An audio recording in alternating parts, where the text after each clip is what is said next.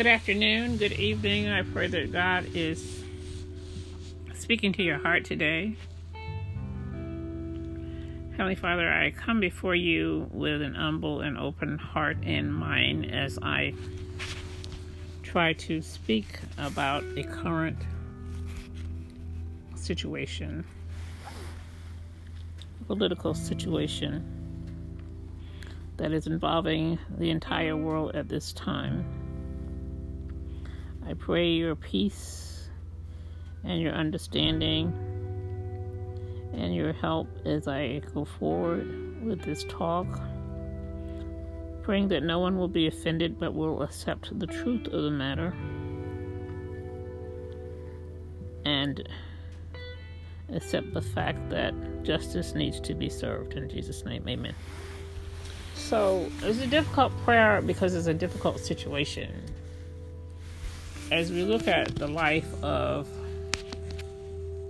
our brother in Christ, as well as our brother as a black man, we have to understand that God calls us to forgive, and we also have to understand that Jesus Christ walked the earth and one of his great causes was justice for all. And I know that you might find it strange that I might say something like, "He who is without sin cast the first stone," because Mister Floyd's background is pretty colorful. And there are those who say that he doesn't deserve the honor and martyrdom that he is receiving. And the situation has revealed that he clearly had a criminal history. His past including robbing a pregnant black female and pointing a gun at her stomach. But he served time for that.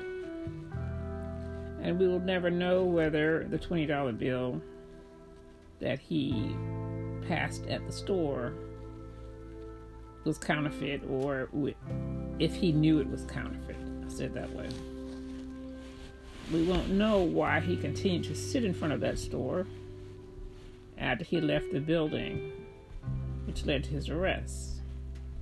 As I watch the video, I see him sitting in the car before the police arrived. So why didn't he just pull off? We'll never know that. We won't consider the fact that he clearly dropped a bag with a white substance in it before he was arrested, and we also know that he had drugs in his body. But with all the above factors considered, we have to say this: George Floyd was a human being.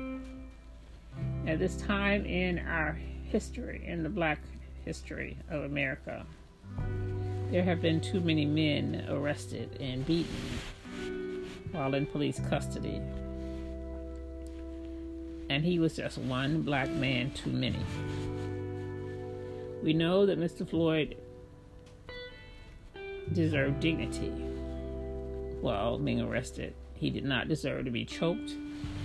He did not deserve the humiliation that he was subjected to, and he did not deserve the execution that he received with the knee of the policemen, not just one, but two, on his back while he screamed and pleaded and begged for his mother and help. So this is a protest that has been heard around the world, and people everywhere are disgusted. Not with George Floyd's criminal background, but with the fact that he was a human being whose rights and his dignity were taken from him. We have to look at what was happening here. Even though we say, yes, he had a criminal history, yes, he had done some violent things in his past, even with all of that considered, There have been worse criminals than George Floyd, and they have been handled with much greater dignity.